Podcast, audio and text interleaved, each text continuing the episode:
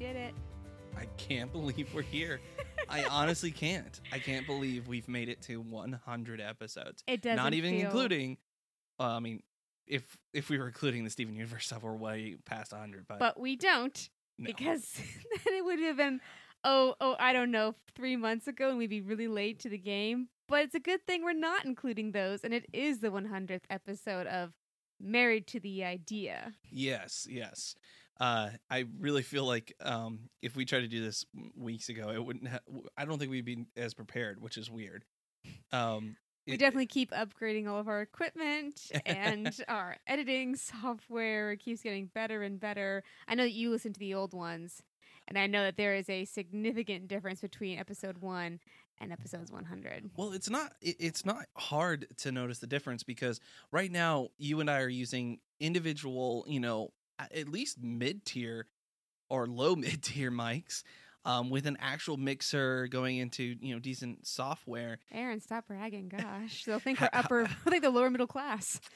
hashtag humble brag uh and you know in episode one in for a few episodes we used a cheap mic that i got for free that recorded the The entire cheapest room of cheap. yeah the cheapest of cheap yeah and it was um it wasn't a bad mic but i mean you were essentially recording the entire room versus just my luxurious voice We have been recording this podcast through two different houses. We were recording this podcast when we bought our first house.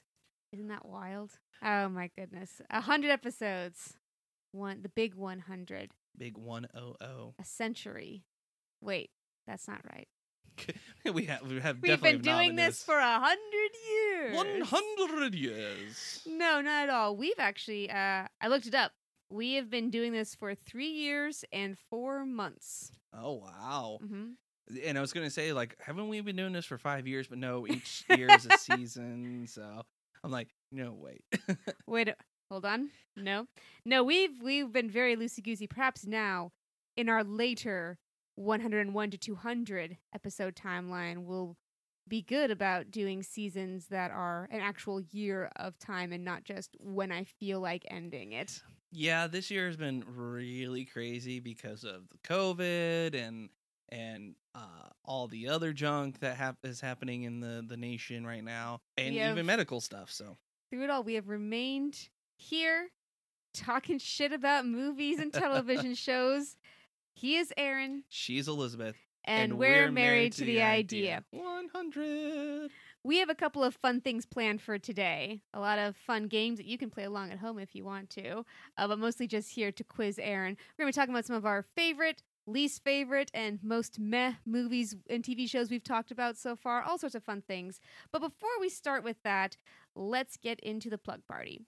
You can find us on Facebook at Married to the Idea. You can email us at married to the idea reviews at gmail.com. If you want to throw a dollar or two our way, you can check out our Patreon, patreon.com slash married to the idea. We are on SoundCloud. We're we're at hundred. Come on, throw us a bone here. We did this a hundred times. a hundred times for you and not ourselves because we like the sounds of our own voices. We're on SoundCloud and iTunes, and we would love to see a fresh review because I feel like after making it 100 episodes, I think a review would be very well and good. Throughout the episode, you'll also be hearing from some special guests. But let's get right into it, Aaron. So I have a list here of every episode we ever recorded, all 99 of them, since this is episode 100. And I thought we would start with perhaps what is the best, worst, and most forgettable thing we've reviewed so far. so I have uh, also a list. Oh, good.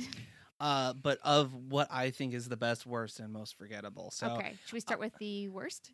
uh, best? no, let's start with the best. Okay. Um, because I think there's less to talk about with the best, even though we love them more.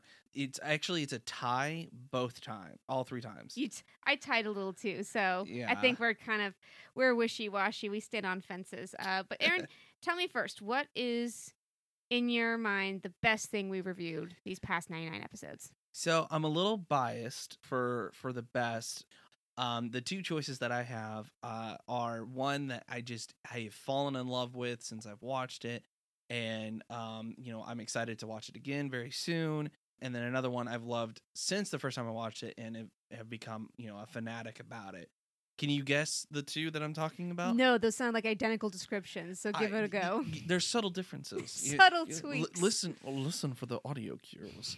No, the the first one that I uh, fell in love with when I watched it recently uh, is actually Klaus. Oh, Klaus. I uh, I- Perfect Christmas movie. it it is a perfect Christmas movie. Um, there's so many reasons why I love this movie. Beyond that, it's a great Christmas movie. The animation is just top notch. You know, we've never reviewed uh, Into the Spider Verse, but that would be one of my biggest key reasons why it's such a great movie is the visuals and the animation. Uh, Klaus is one of those as well, and the fact that it was like a 2D 3D hybrid, similar to Into the Spider Verse, it just captures so much beauty behind it. It The- was a wonderful movie. It was the writing is so good. I'm the looking voice forward acting, to watching it again this year. Me too. Yeah. Me too. Uh, Uh, I'll tell you one of my favorite movies then. Honestly, working through the list, there was a lot of good movies that we got to talk about. Sometimes we talk about crap, but sometimes we talk about really good stuff. my first choice for best was an episode where we talked about two movies at once, and that was Venom and Upgrade. oh, interesting. I you know you know what the idea of symbiotes. You know, I'm going to mildly plug myself. I just released a short story all about symbiotic parasites living inside your brain. It's on an anthology called Fake News, but I really you know what, guys? We're not actually going to be sponsored this time, but you know what? We're sponsored by that, by the anthology. but I attribute all of that love to watching Venom for the first time.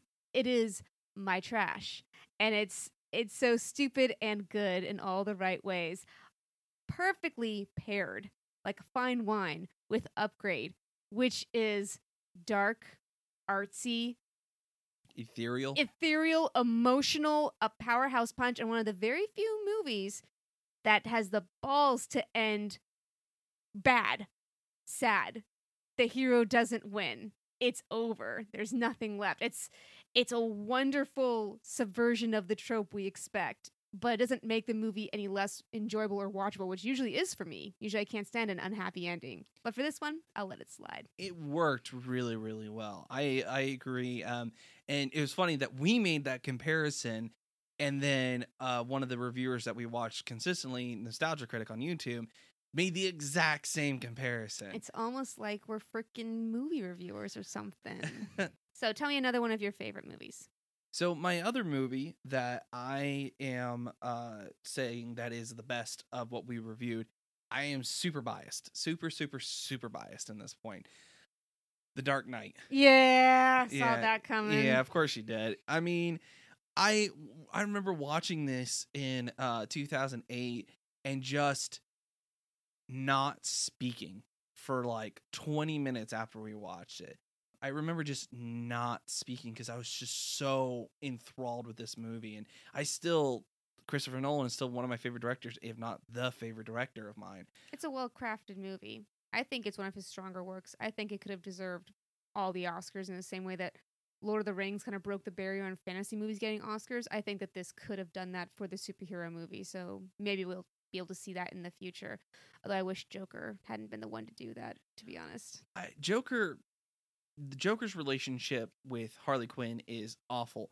Joker as a character isn't the worst. I actually like the character of the Joker because it's it's such a complex puzzle that what makes the Joker and and Nolan's adaptation in you know with Ledger and you know the writing everything like that I feel made this character go to a area it had not gone or he had not gone before Mhm. uh, much like Mark Hamill with the animated series of Batman I, I I really put you know my top three Jokers are are yeah top three are uh, Mark Hamill, Heath Ledger, and uh, Jack Nicholson. Heard about the Rule of the Three Jokers, the new series coming out? Yeah, I think what I've got what the first two of it or something, Mm-hmm. and I got some of the promotional stuff too. So I'm glad that someone who makes comics is a big film theory nerd too, who's like, wait, but what if I took all these theories about there being different Jokers and made it real canon? Let's do it. and it's uh and and there's so many other reasons why I love it beyond just the Joker. I think the pacing is done really well. The the writing, the effects, the the truck flipping over frontwards. Oh, Mhm. them actually blowing up a building for it. It's just it's well done. So I'm biased, but Dark Knight. I'm a Batman fanatic, and I will be for life. Well, you might find me similarly biased too because uh, the other movie that tied for best movie that we've reviewed is Wonder Woman. Oh, not the direction I thought you were going. No, it's the first one we ever did, and the reason why not only is it just a great movie, if I may be meta for a moment, it was the movie that made us decide to do a podcast. I had the idea of doing a podcast, not necessarily with you, but doing a podcast in general. Uh, way back when I watched Kevin Smith perform, whatever you want to call it, uh, in Knoxville here, um, I want to say back in 2015, 2016, um, with one of our guests, Rich. And uh, and I was I, I never really knew what to do it on. I knew I'd want to do it maybe with you or do, do it with someone else. I don't think I could do it by myself. And uh, yeah, I remember you saying, you know, I might be into doing a podcast. And then when we saw Wonder Woman, I was like, I want to talk about this. Let's do the podcast. So I, Yeah. I remember you saying that. I had so much to say. I just I love that movie so gosh darn much. I'm so sad the second one has been postponed. I want to see 1984. I I get all the strong She-Ra vibes from it and I just I think it's really really cool that we finally got a female-led superhero movie that was just allowed to be good and we can now say, "Hey, it's almost like half of our audience is women and they might also like to see themselves in theaters." I think I know more female nerds or dorks or geeks or whatever than I do male, but that just might be because I'm very inclusive.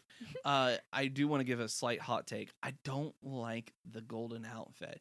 It's just my personal taste. It I don't think it's it's not a badly designed outfit, and it's not because oh it's not sexy and it only shows up her breasts and her stomach and her legs. I just don't like all gold things. Oh, I think it's so it vibes that 1984 like that 80s so hard with the giant cast off wings and the shiny And armor. see, I like the I like the, the, wings are holographic. removed. It's so it's so choice. and, and I'm not saying other people can't enjoy it. I'm just, you know, it's not going to cause me not to watch the movie or anything like that. I just personally just don't like it, and it's just Save this it's for just a we personal thing. save it for when we go see the movie. You might change your mind. That you you're quite right, um, because the some of the visuals for Cheetah or Kristen Wiig's character is a little off-putting, but I know it's giving me some Cats vibes, but I'm trying hard to like not let that color my perception. By the way, Cats does not show up on this best, worst, and most mediocre list. So, oh, well, at least for me. Congratulations on 100 episodes, guys. we are so proud of you. It just seems like yesterday you fired up that microphone and said, hey, let's talk about movies and TV shows we like. Uh, just for reference, this is Sam and Paige. from Paige and Sam Plan a Wedding. Woo. You might also remember us from the Parent Trap, trap episode. Blah. You might remember us from the Parent Trap episode. yeah, and then Sam from a lot of other things. Yeah, well, we were both in the Avengers episode because that was that super ambitious crossover between our shows. yes, and then you were in one for Jojo Rabbit with Ryan. Yeah, the four of us. That was a good time. But either way, um, we are so proud that you guys are still going on with it, and we love your show. I listen to it all the time, and I cannot wait to see what the next hundred episodes hold. Yes, hopefully another one with us in it. At least one. yeah. We're selfish. Anyway, we love you guys. Congratulations, and we'll talk to you soon.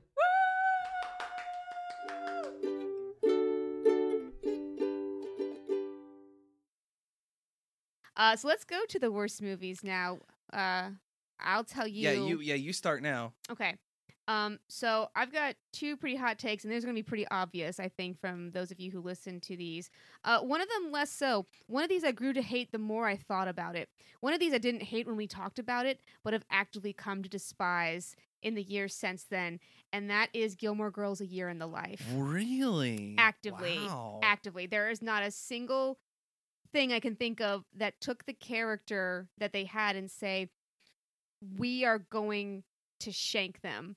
We are going to make it so cyclical. We are going to take away all of the stuff. We're, we're going to just expand upon the things that we thought maybe were just, oh, oversights on the creator, or, oh, maybe they just didn't understand that you have to show her being smart and not just say she's smart. But instead of correcting any of those, they doubled down, said, no, she's actually not that smart or that hard a worker or going to succeed or that driven. And we're just going to put her back in Stars Hollow to fritter her life away. Lorelai's not going to just commit to the bit with Luke.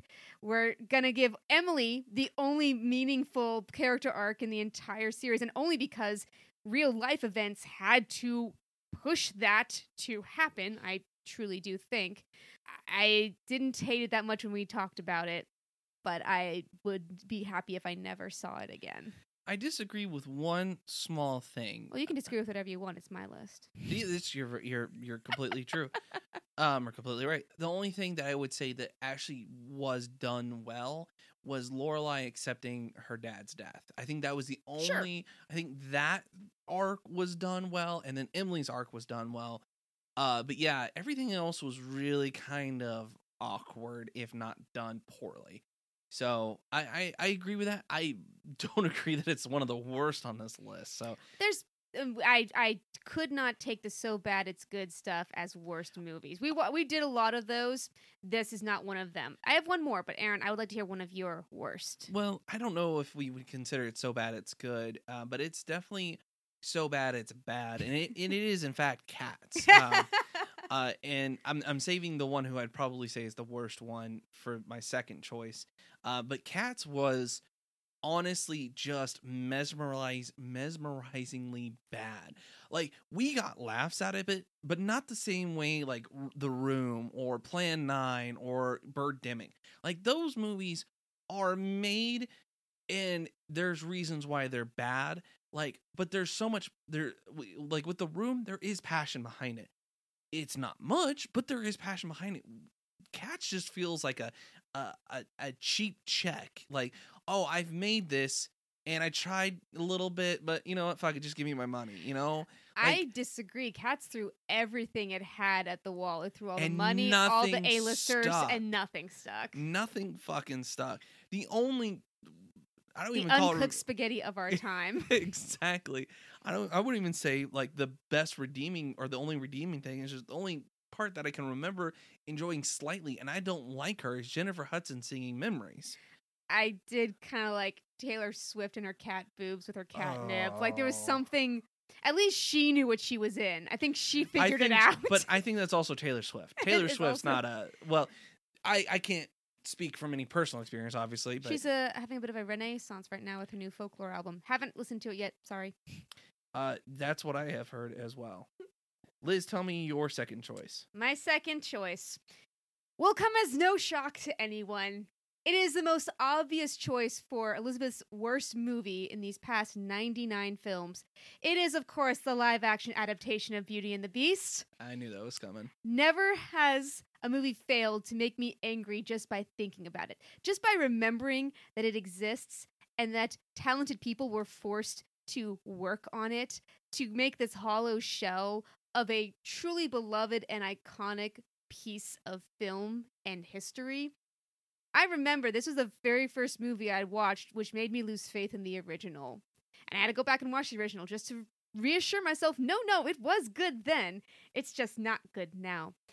You guys can't see it right now, but she is see she and, and we've already discussed it. We've watched it. We discussed it, We've and she is it down. still still seethes about it. I will. I don't think I'm ever going to stop seething. I know that companies don't make apologies this way. Now, if I had watched Mulan and paid the $30 for it, I might feel the same sort of anger that I know a lot of you felt by watching it. But personally, Beauty and the Beast is my movie, and the live action just took so much joy away from my life. And I will never cease flailing it through the streets for the shame. Shame, ching, shame, ching, Yeah. shame. I want to send that movie on a Game of Thrones walk through the city. Yeah, it was not a great movie. I, I I'm not surprised you put it on there. Um, though it was funny. No, we no, we did talk about just it. I thought for some reason it was like the Aladdin review or uh We um, did talk about the both Aladdins, couple of Yeah, but I thought we did that with the uh, Beauty and the Beast as well. Mm-mm, no, no. I there's no point in reviewing the original. If you want to like go get the DVD and watch all the behind the scenes commentary that the directors talk about as they film it or go watch the ones that they showed at the film festivals when they were unfinished and how people stood up and applauded and cried at unfinished animation and th- it speaks for itself. There is a documentary called Waking Sleeping Beauty, uh, talking about the Dennis, Disney. Re, re, Oh boy. please help me. Disney Renaissance. Disney Renaissance. I was going to call it Renaissance. Uh, Renaissance. You would not believe how much Howard Ashman has to do with the Disney Renaissance. The reason you love Disney movies is because he brought musical theater structure to the Disney brand. You have no idea how much we owe this man. and it's okay that people are trying to, br- or that movies are trying to break it, like with Moana and even Frozen a little bit too. It's okay trying to break that structure, but the reason that Disney movies are so widely loved from the 90s or eight, late 80s on is because of that structure and um and it does go into depth on how much he had involvement with it and you know actually his passing right before Beauty and Beast came out was just so impactful. So um highly recommend that documentary. Um my second choice is probably no surprise as well uh as your adaptation made you extremely angry doesn't cease to make you angry. My adaptation movie never ceases to make me angry especially because it was directed by someone who has so much talent behind the camera not only in front of the camera but behind the camera and I was actually listening to an old episode of ours and we praised this director. And it frustrates me to no end that he thinks that this is a good adaptation. Of course, I'm talking about Artemis Fowl. I know you're all holding your breath for that. You're like, what is he talking about? What is he talking about? I cannot begin to describe how angry the first goddamn 10 minutes made me. It, I- it's pretty cringy, guys. Like, it's beyond bad adaptation. It's just a bad film. I can't imagine a child trying to follow along with this. like Wrinkle in Time isn't the greatest of films and it's not the greatest of adaptations, but it's a step or five above this. It's not completely disregarding its central character. It's not completely disregarding the central story or excuse me, stories. And and what makes it the worst of all is that the author approved it knowing that it was bad. And I still don't understand why. I, think don't we have understand. we have to give authors a little bit of leeway. I think sometimes what do they gain by denouncing the film? I, I, their Famously- integrity, their their Mm, integrity, because Famously, authors hate their film adaptations. Famously, all of them do. Mary Poppins hated it. Uh, Interview with a Vampire hated it. Uh, Charlie and Chocolate Factory, Hated uh, it. The Shining, you know, famously, and those were all pretty good movies, but their authors couldn't stand it. How interesting then to see the other way around. A completely unimpressive film getting the okay by its author. and and not even unimpressive, trashy, It's- Incompetent. incompetent, and it's made by a very competent, very well versed director. He's Shakespeareanly trained. He should have known and- better. I I don't understand. And he even said when he directed Thor, he directed the first Thor. He even said that like he understood how Shakespeare works, and that's why Thor reminds him a bit of Hamlet or um at least a Shakespearean character. That's why he directed it that way. Why the fuck did you do it this way then? Sorry. All right. Okay. Whew. Okay. Whew. We are on to the least important of all, the most forgettable movie we have reviewed these past 99 episodes. And because it's most forgettable, I only picked one. And it was the one that when I heard we had reviewed it, I could not, for the life of me, pull up any image from that movie. In a mind, complete right? a complete blank in my brain. And for me, it was Goosebumps 2. I and that's so surprising. I remember like saying, "Well, I hope this is a little bit better than the first one." It ended up being a little worse. Every time I thought I had an image in my head from Goosebumps 2, it was from Goosebumps 1. Every single time. And I don't remember anything about the plot. I don't remember anything about the characters. It literally is a blank inside my brain. And that, you know what? I used to say that I have a photographic memory of every book I've ever read, every movie I've ever seen, but out of a hundred to only miss one from my mental catalog, I feel pretty okay with that. And I'm okay it's this one that I forgot. I I do find that funny. Um, I remember certain scenes from it. I remember the kid actor who was also in it did a decent job in it, but it's hard when the t- story was terrible.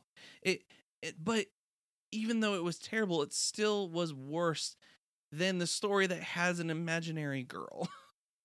It's only made more hysterical by the fact that Goosebumps 2 is one of our top 10 listened to I, I am episodes. so shocked. and that blows my mind.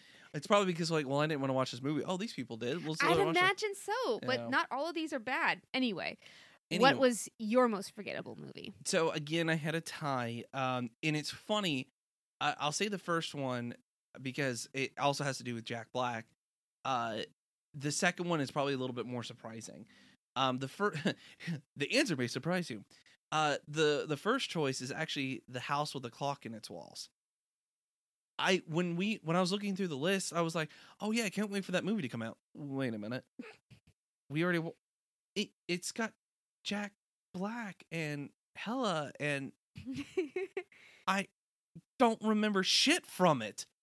Like I remember like a like I have one image in my head. Of course I remember all the stuff from the the trailer, but I have one image in my head that I know is from the climax, but that's it. I don't remember anything else. And it's so strange because I remember like oh it being quirky and stuff like that. I remember the feeling I got from the movie, but not the movie itself. It is so weird. And I like Jack Black a lot. Um, and I didn't think the movie was terrible. I just don't remember any of it. And the surprising choice, remarkably, the surprising choice, Surfer Teen Confronts Fear. really? Now, I say that with a, a There were only five size- scenes, and half of them were surfing montages. I say that with a bit of an asterisk next to it, um, because there's po- I possibly remember more of it. Like when I think about it, I may th- re- remember it, or I might be attributing it to like Birdemic or some of these other so bad it's good movies. The reason I I was actually putting it on my worst list, but then I remembered, oh yeah, Cats was just visually and you know everything else terrifying, and then Artemis Fowl made me angry. Surfer Teen Confronts Fear, I want to have on DVD so I can laugh, so I can get drunk and laugh at it again. We did have a very nice time watching it. Save for the owner asking us to keep it quiet. Beyond that, it was a fantastic time.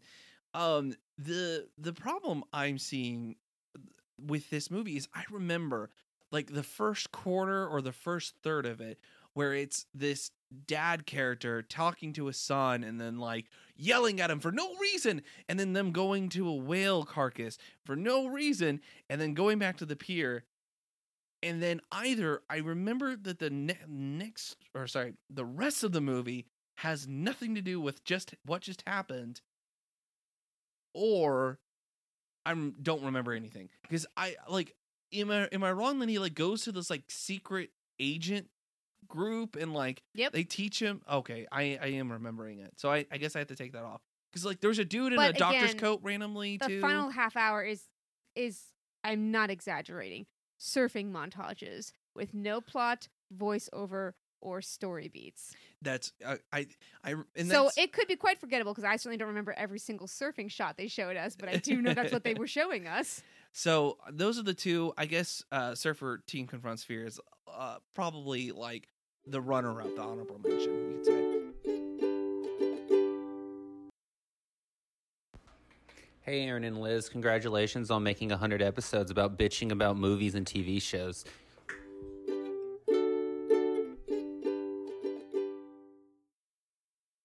All right, so before we move on to best adaptation, which I am very excited to talk about because we have a nice little list to go for, uh, I compiled a few facts about our uh, episodes. I went through all uh, 99 of them and I started doing some little tallies. And I want you, Aaron, I want you, Aaron, to guess the numbers on these. I'm going to give you a category and you have to tell me how many you think happened. Are you ready? I'm so curious because we did not discuss this before we started recording. So yeah, um, go ahead. Okay.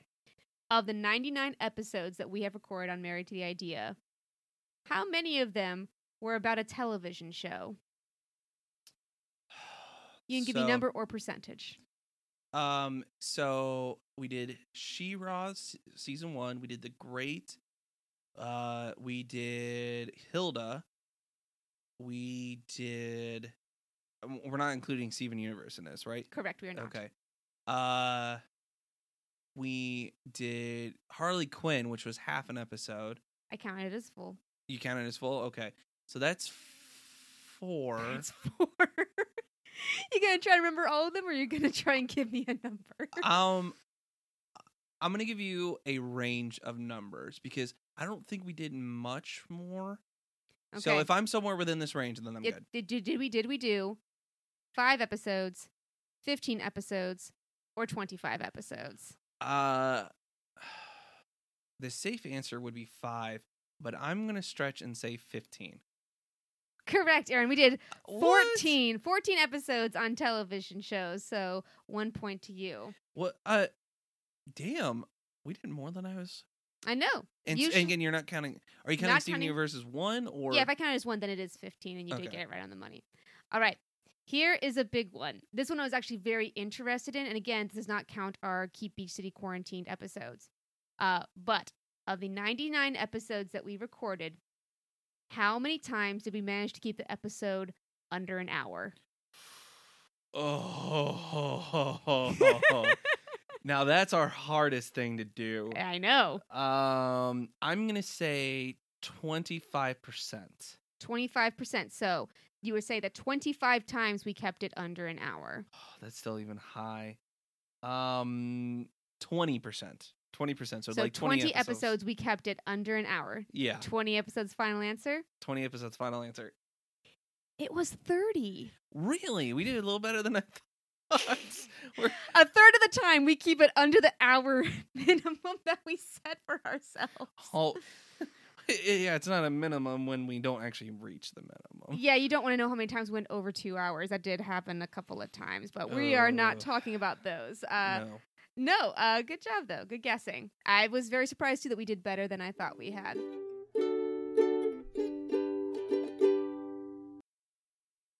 Well, congratulations, Aaron and Liz. You made it to 100 episodes. Congratulations. Yes, we were glad to appear on your podcast doing Star Trek The Cage. And uh, we want to offer you great congratulations on reaching 100 episodes. Yeah, yeah, that's not easy to do. it's a milestone. Yes, maybe we'll get to 100 vlogs someday. Yes, this is Nick and Greg wishing you very much more success and many more episodes. Congratulations.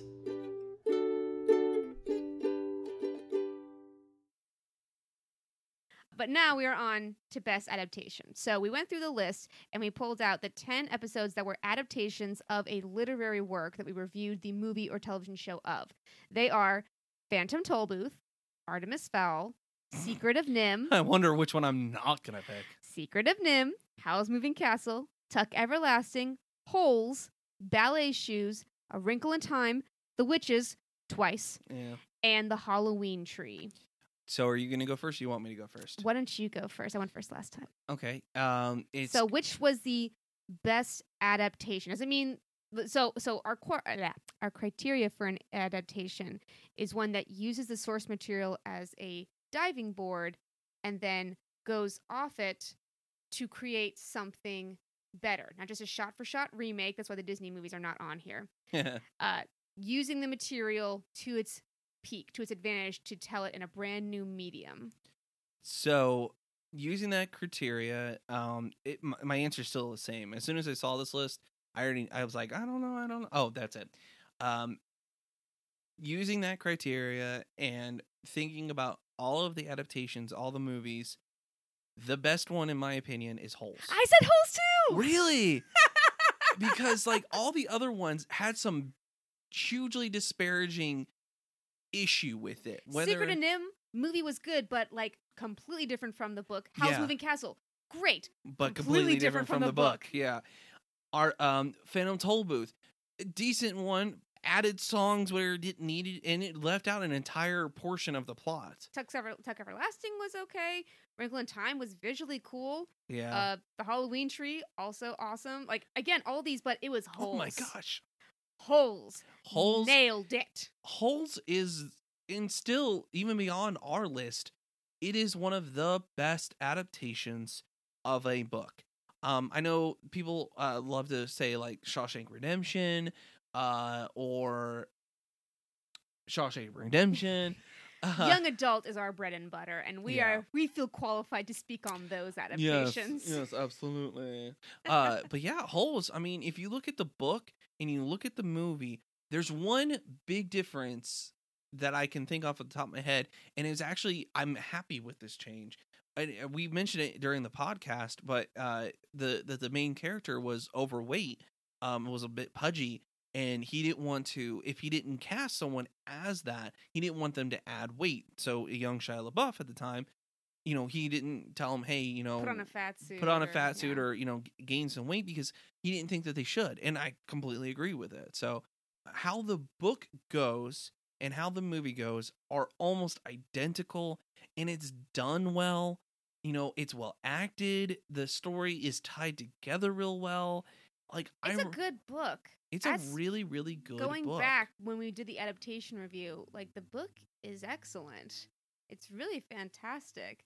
I, I don't know if you saw. I actually did some uh, Sam and Kissing Kate Barlow fan art the other day. i did i did that was so good Ah, just I love the two of them. I'm really into like the two who are absolutely made to be, and so of course they kill one of them because we can't just have nice things. Oh, Couple. oh dule hill um it's in it's done really really well and i think i actually read the book for that for that adaptation I read it too. We Okay, I both, I think- think, we. that's right yeah you're right we both read it and It's a good read. it's such a good and louis uh, sasher sachar I Sa- think Sacher? Sacker, but Sacker. I'm um the author is a great author because he also wrote you know wayside stories uh from sideways school the card turner. the car- oh i still got to read that um i think it's actually right behind It you It is right behind me. I'm very excited to read it.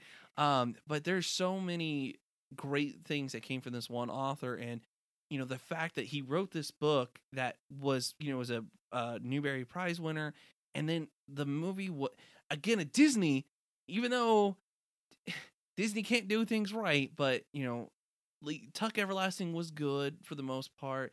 Uh, you know, there There was was a period in time that I think Disney did the adaptation well. yeah, I, I believe it. I'm not here to rag on the entire time. I think sometimes not the entire time. not time. the entire time. I'm not one for their big budget blockbuster remakes of classic animation, but if you want to show me a good kid story told you well, I'm down for it.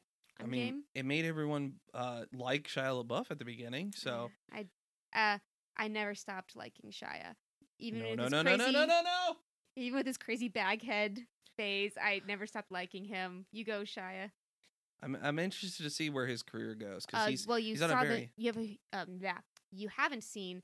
Have you heard about the movie where he plays his own abusive father? Yeah, yes, like Peanut Butter Boy or something like. Mhm. No, that's Peanut Butter Falcon. So it, it, I know which one you're talking about. Yeah, it like he helped write it and um I think he even helped produce it. So like it's very rare that the catharsis, the public catharsis in art, turns out so well just to watch in its own right. It's excellent. uh, I posterize, but there that there is at least one other public catharsis in art that was done really well. At least one. I'm sure there's plenty, but I, there's one that you of? I know that you know of. Inigo Montoya.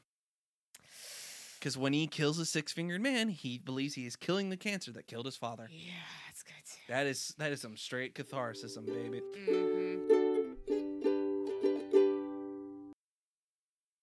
Congratulations on your 100th episode of Married to the Idea. I was so excited when you guys asked me to join one for the Hamilton podcast. So much fun. Eventually, you guys will watch another Broadway show and I will be invited back. You know, the usual. All that fun stuff. I'll probably name my second kid after you guys too. I don't know. Aaron put that in my head. Maybe. Congrats!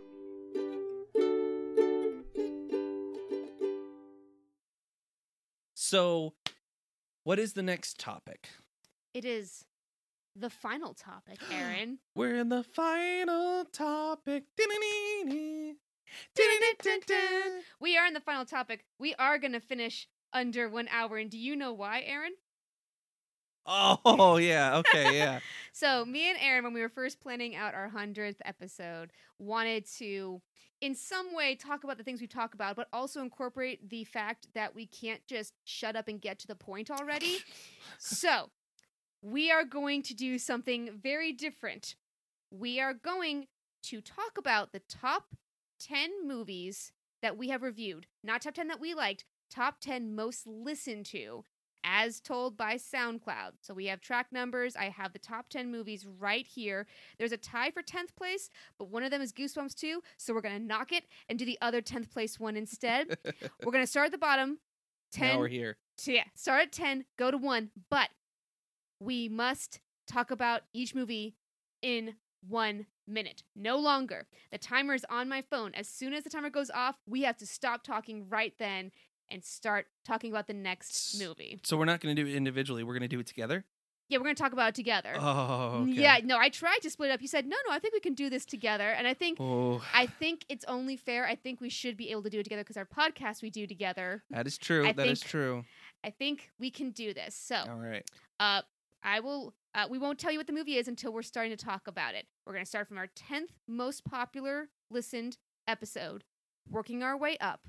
Are you ready, Aaron? Do you know the list, Aaron? No, I, I I've looked at it a couple times, but I don't I don't have it memorized or anything. Okay, here we go. One minute on the clock. The first movie, number ten, that we're going to talk about is Practical Magic. Go.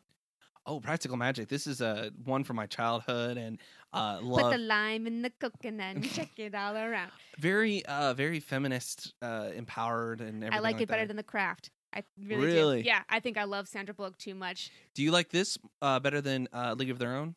No, but I do love Alice Hoffman, who wrote Practical Magic. Gotcha. Uh, love it that it's an adaptation. It wasn't like the best one, but I did like it. it was well acted. Um, there's it's very '90s, very stuck, uh, very late '90s, early millennium. I love the idea that they kill this guy and they just can't get rid of him, even though he's dead. And I love it's so sad that she finds the man she's meant to marry and then he dies tragically, and that they open up their little boutique soap shop in the middle of town, and everyone is hates them because they're witches, but they're just the nicest people. and then everyone likes them at the end because they're witches. yeah, and then the crazy aunts who just have to come in and kind of fix everything. Oh yeah, those were that was uh, those were great characters. Have, have we hit the one minute we did yet? it. Oh, cool. We did it. Okay. We did it. Okay.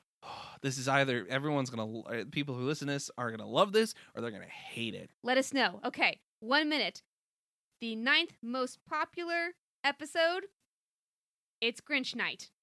Oh, uh, this is one from your childhood. Mind fuck trip. I love the animation. It's such a stupid slow burn, but when you get to the final three minutes and it's Euchariah and all the crazy stuff that Dr. Seuss just never gets to show off, just hits you in the face and says, "Look at my madness." It's what Dr. Seuss would say. Like, all right, I'm gonna drop some acid and then I'm gonna do some animation, baby. Gosh, and I love that it's a prequel to How the Grinch Stole Christmas that no one knows about. Yeah, it's it's the unnamed prequel, which is so weird. This I is- want a sequel now. Oh yeah, no. To- uh, I want a sequel to Grinch Night. uh, Grinch ruins Valentine's Day. No, no, no, no more holidays. I want, I wanted to stay with Grinch Night. I want to see Euchariah grown up and like going back and like, uh huh, yeah. Euchariah Grinch Slayer. Ooh, Oh, I and do that's like the perfect this. way to end. TM TM TM TM TM. TM, TM. yeah, it's registered, registered, trademark, trademark. We did that in 50. We're getting good. We're getting even faster. Awesome. Okay. All right. Eighth most popular episode Blues Brothers. Oh, Rich is gonna be happy about this. I thought he would be too. I really liked this movie. I loved all of the sight gags. I loved the comedy. I loved the acting and the music.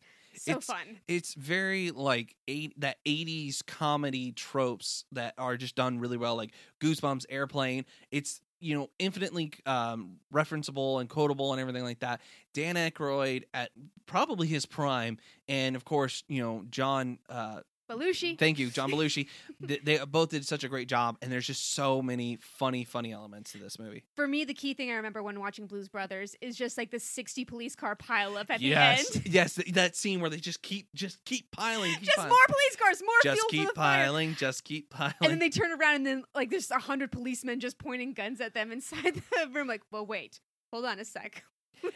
Don't sing a song at you. Yeah, don't don't do Blues Brothers 2000. Listen to the soundtrack.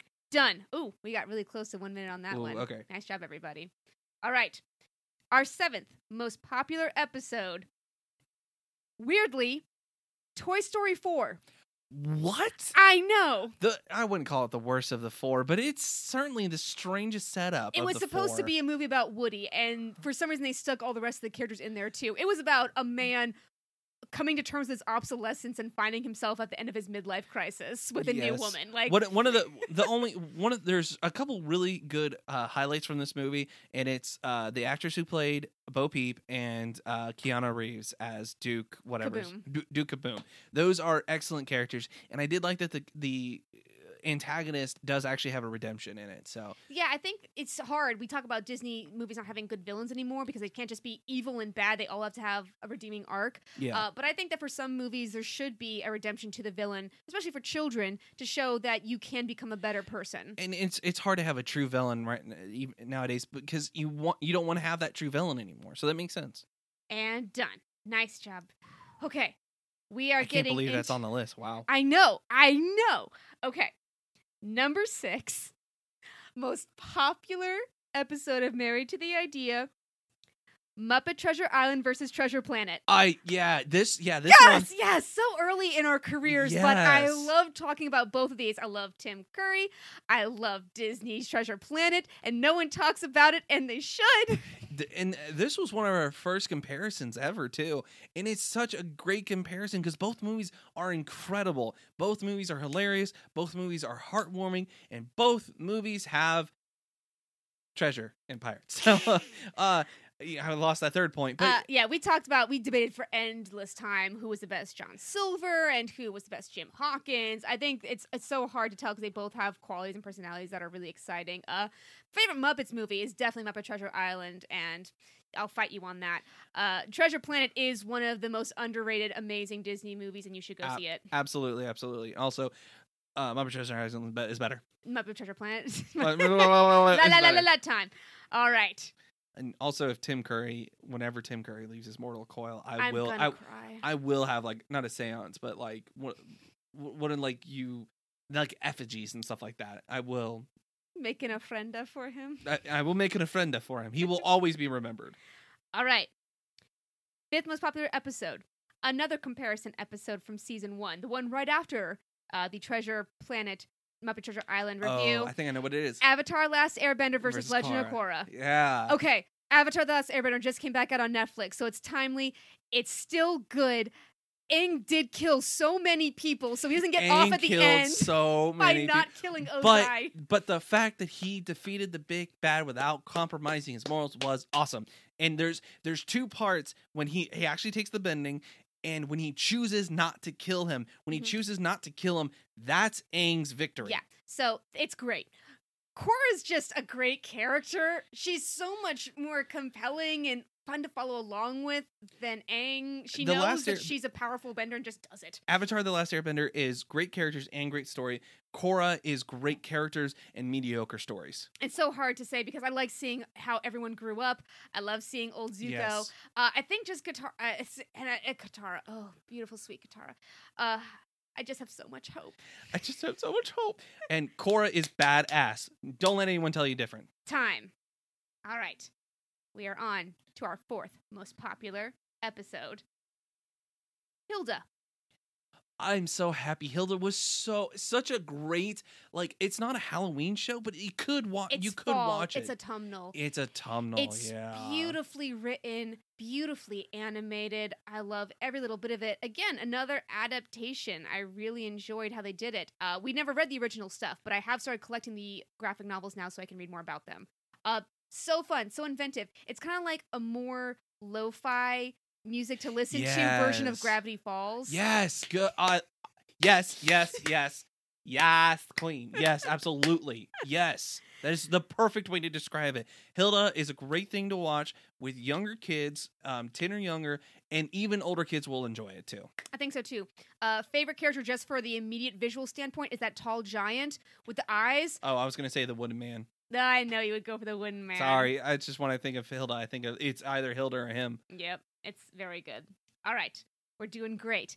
Third most popular episode Scooby Doo. Oh, in the Zombie Island. Scooby Doo movies, Oh, where we Zombie watched- Island, and Witch's Ghost. Oh man, though that was a fun episode to do because that is straight up from my childhood. I remember watching Scooby Doo on Zombie Island when it premiered on Cartoon Network, and I rocked so freaking hard at the Ghost is here and um uh crap the other one. Uh, I love Terror Time again. Yes. Oh my god, I still jam out to those songs. Oh, the Hex Girls is my Oh, jam. and even still, the Hex Girls was done so well. Um, their resurgence in a, a couple later movies wasn't even that bad because of how great the Hex Girls are. I'm gonna give up my ten seconds. Tell me the story about Tim Curry and Immortal Scooby Doo. I don't know that one. I forgot. I You told me this story that Tim Curry wanted to say this line about Scooby Doo being immortal. Oh, it's something. Oh shit. I I I don't remember it off the top of my head. I'm sorry, guys. You're gonna have to look it up because we are out of time. Yeah. I'm, Oh, that was just there- unfortunate, Aaron. I was gonna let you have that moment. I, why didn't you just say it? I, I don't remember it in its full context. I Okay. thought you did. I, I do remember that there was a piece of trivia from the Scooby Doo and the Witch's Ghost about that Tim Curry wanted to say some no, we line. can't talk about it anymore. We can't. Uh, But you can go listen to the Scooby Doo yes, episode. Go, it's in go there. on IMDb, Scooby Doo and the Witch's Ghost. There's a piece about Tim Curry saying a specific line. All right. Second most popular movie we've reviewed on our podcast, UHF. No. Yes. You UHF. UHF. No shit. No shit, Sherlock. UHF. Oh my god.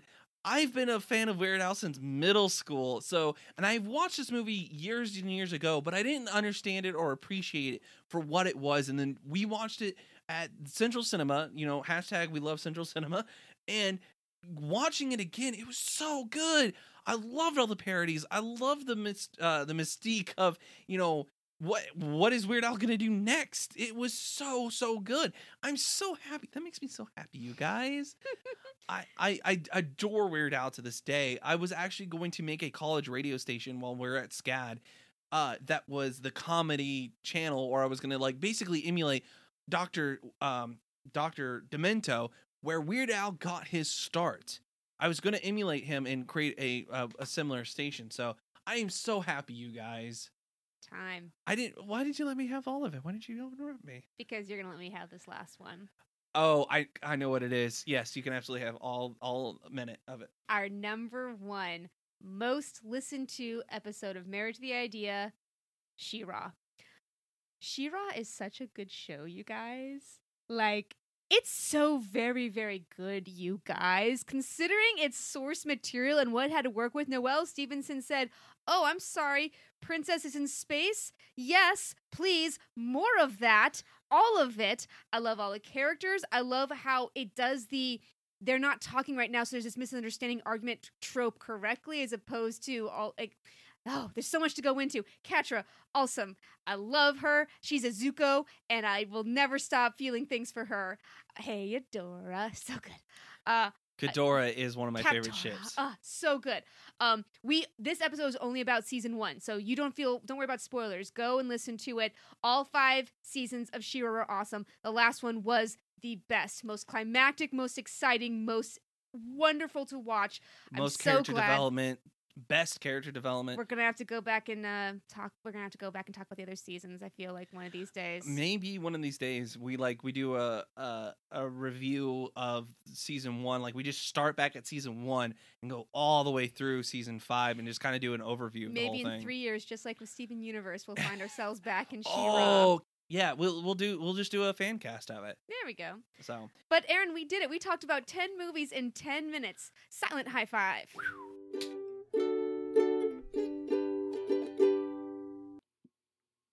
Hello, all.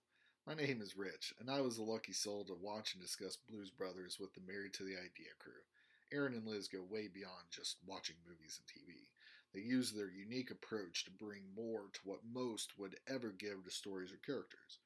The reason I support them is, well, because they're awesome, but also because they love this medium. They also don't settle for cheap, superficial stuff. Congrats on 100 episodes, and I look forward to seeing more content down the road. I am so happy and wow, this this episode was pretty painless. I, I have to admit. When you Um, plan these things out, they're not quite so hard to record. exactly. Uh, thank you all, every single person that listens to this, even if it's you know when we're on our 200th episode, doesn't matter. Thank you so much for listening. In addition to our listeners, thank you so much to the people who have come on our silly little couples podcast to talk about films with too much emotion and intensity. We really appreciate it. There are so many things on our list that were made so much better by the guests who are a part of it. Movies I would have never watched if someone hadn't said, "Hey, you should." And I think the coolest thing looking at these 100 episodes is just how you and I got to turn something we just really have a passion for into something that we can talk about every other week for an hour and a half. yeah, we trim out a lot, you guys. Yeah, I um g- going back, I like looking at all the guests and um figuring out you know who has been on the the show, and it's just it amazes me that we've had so many people and you know uh everyone that has you know given us some congratulations and everything like that. It's just been heartwarming. Um, I love it so much that we we do get to do this together, but we get to do this with other people as well. I mean, I actually have a couple guests line up after this point. Um, I'm very excited to see where we go. You know, for the next hundred episodes. Mhm. You know, we are still looking at finishing Steven Universe with uh, Steven Universe Fu- Future. Uh, you know, there's uh, there's still a lot that we want to do with this show, and you know, having just one person listen to the episode is amazing. The fact that some of these have had, I um last count that I saw, She-Ra was almost 500. yeah, it's at that- 467. That's just on SoundCloud. I don't have iTunes numbers. That's just through SoundCloud. I, I I'm I'm in shock that this little silly podcast that you and I do has almost 500 listens of something. I That- know. It amazes me. It astounds me. So now, if only we'd have 500 listeners, but the I think we do. I think that that says it right there that there Oh, were yeah. 500 people who wanted to listen. hopefully, Well, um, it is the end of the episode, but before we go, I do have a little surprise that I had planned, and uh, Aaron doesn't know about this either. But I wanted I'm to. I wanted to celebrate you, the listeners, for listening to us. And if you've made it to the end of our 100 episode bonanza, you deserve a treat. If you go to marriedtotheidea.weebly.com, our website, you will find a page called 100 episode giveaway. Click on it, and you will find a way to get our Married to the Idea stickers. They feature our little green and purple microphones with a little bow tie and hair bow, respectively. Uh, fill out your information, and we will send you a really cool sticker that you can use to rep your Married to the Idea pride. I know one of our guests still reps our sticker. Uh, I that makes me feel so good. yeah, they have it on their laptop. Every time they add a new one, it, it pops back up. So, um, yeah, th- I, we love that people do listen to us, and we love giving, you know, things away, especially if we have a lot of them. Um, but it's thank you so much, um, and thank you to all of our guests that have been on the show, that will be on the show. Um, you know, our our longtime friend Jonathan Hash is probably our most uh appeared guest. Uh, I, I believe he was. He was also the one who actually tried to watch Steven Universe after saying, "Well, they talked about it for 20 hours in a row. It's probably worth watching." uh, thank you to our cats who never s- cease to bother us.